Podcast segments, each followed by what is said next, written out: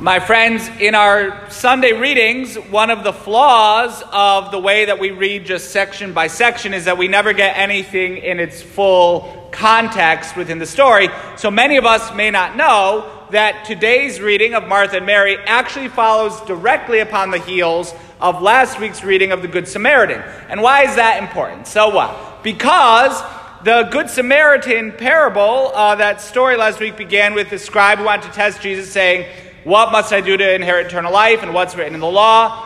What's written in the law is you shall love the Lord your God with your whole heart, mind, soul, and strength, and your neighbor as yourself. And then when the scribe says, Who's my neighbor? we get the parable of the Good Samaritan. But what haven't we covered in detail? How do you love the Lord your God with your whole heart, mind, soul, and strength? And so the story of Martha and Mary, immediately after that parable of the Good Samaritan shows okay, well, that was how you love your neighbor, but now how do you love God? What does that mean? What does it look like? And here we have Martha and Mary. And Mary is loving the Lord, and Martha is doing the work, but she's burdened with it. She's not doing it out of love, she's doing it because it's something to do, because she's anxious, Jesus even says. You're anxious in your word. When we do work for God, we don't need to be anxious. We don't need to be worried. Um, we don't need to be burdened with it. Working for God isn't burdensome, it's a joy. The problem is not what Martha was doing, but that she wasn't doing it out of love for God. And Mary is. She's there. And she has chosen the better part. This is something that the church has held true. Contemplation, prayer, is the better part. It should be a priority of our day. It shouldn't be when can I get my prayer, What can I squeeze it into the day, but rather I need to pray. I'm going to arrange my day around that. I need to spend quiet time with the Lord. I'm going to make that my priority today. If that means I get up at 5:30 to be sure to have time to pray before getting off to work, then I'm going to get up at 5:30 or 5 in the seminary, there was a group of us because our day started early that were getting up at 4:15. 4:15 to drink coffee, then to pray. But you know, it's it's a priority. Spending time with the Lord should be a priority for us. It should be something that we build a schedule around, not try to just squeeze in there whenever we can find time. But there's a deeper point I really want to talk about today on a very practical level with this, which is Martha and Mary both do something very good.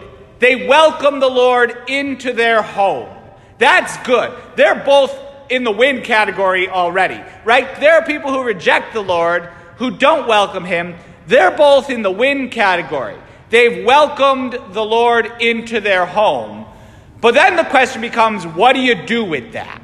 Right? Martha, having welcomed the Lord, gets right about to work, whereas Mary sits there with him, is just with him.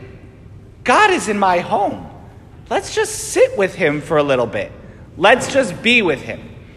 Practically, when we receive Holy Communion at Mass, we welcome the Lord into our own selves. We welcome the Lord into the home that is our body. We welcome the Lord in Holy Communion. In fact, we even say before receiving communion, Lord, I am not worthy that you should enter under my roof. We welcome the Lord, but then the question becomes after everyone comes up and receives communion, what do you do? What do we do next? I must say, our parish is very good, or at least I, standing all the way up here, haven't noticed that we don't have the floods leaving after communion, right? I remember I was in a church and it, I don't get angry too often, but I was saying a 545 mass with no music during Advent, so there's no Gloria. It was at 545, it was a quick mass, short readings, so we're distributing communion at like 607 in the morning. And people are still leaving after communion. And I'm like, where do you have to be at 607 in the morning that you can't stick around for the extra three to five minutes for the Mass to end? We welcome the Lord into our home when we receive communion, even if we're busy. Okay, I receive communion, I gotta now, I gotta go do groceries, I gotta go do this, I gotta go do that. Well, hold on. Sit with him for a little bit.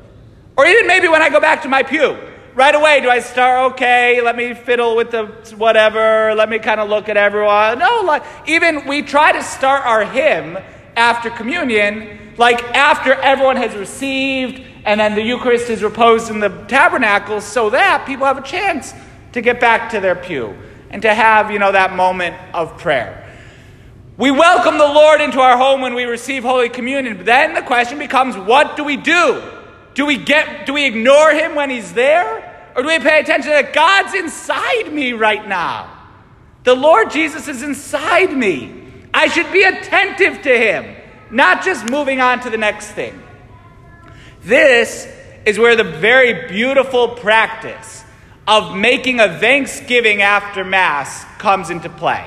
Which means when the Mass ends and the music finishes, it's not just race to the door and race to the parking lot, but rather let me kneel down. The next thing we should do after the recessional is just kneel down for either a second or a minute or 10 minutes, whatever. But we just kneel and we say thank you. What did this Mass cost Jesus? What did it cost him for me to be able to receive him in Holy Communion today? It cost him his entire life. And so when Mass ends, we should kneel down and say a little thank you. Say a little prayer of thanksgiving. There are in our red prayer books that are now in every pew on page 57, there's like 10 pages of prayers for after Mass. Just pick one of them and just read it and just say those prayers to our Lord.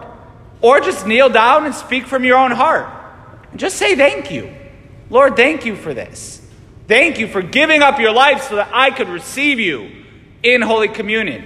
Imagine if, you know, I went to a, a Christmas party with friends or family, and as soon as I opened the gift, it's like, all right, I'm leaving, right? I'm out of here.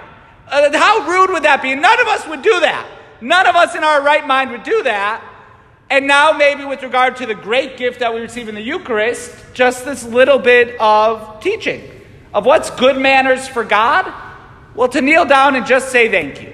Just, you know, a little prayer, a little thank you, Lord. Thank you for this great gift. Let me just sit at your feet for even just a moment or a long time, but let me be there with you. And so at the end of Mass now, uh, as Deacon Jim and I walk out, we're going to do this too. You know, we're going to kneel down for just a moment and can shake some hands after that. But it's important that we do that too, because we receive communion at Mass as well. As well. Um, but this is an important thing. This is also something that can really radically change our spiritual lives as we start recognizing the great gift of the Holy Eucharist. As we kneel down in this most important time, that beautiful time. We're, look, we're already in the win category. We're here. We've made it. We're here at Mass. That's a win, right? Now the question becomes when we welcome the Lord into our home, under our roof, into our own bodies. What do we do with Him there? And hopefully, we today, in every Mass that we attend for the rest of our lives, can choose the better part and just spend a moment or two quietly sitting with Him and thanking Him for the great gift of His love.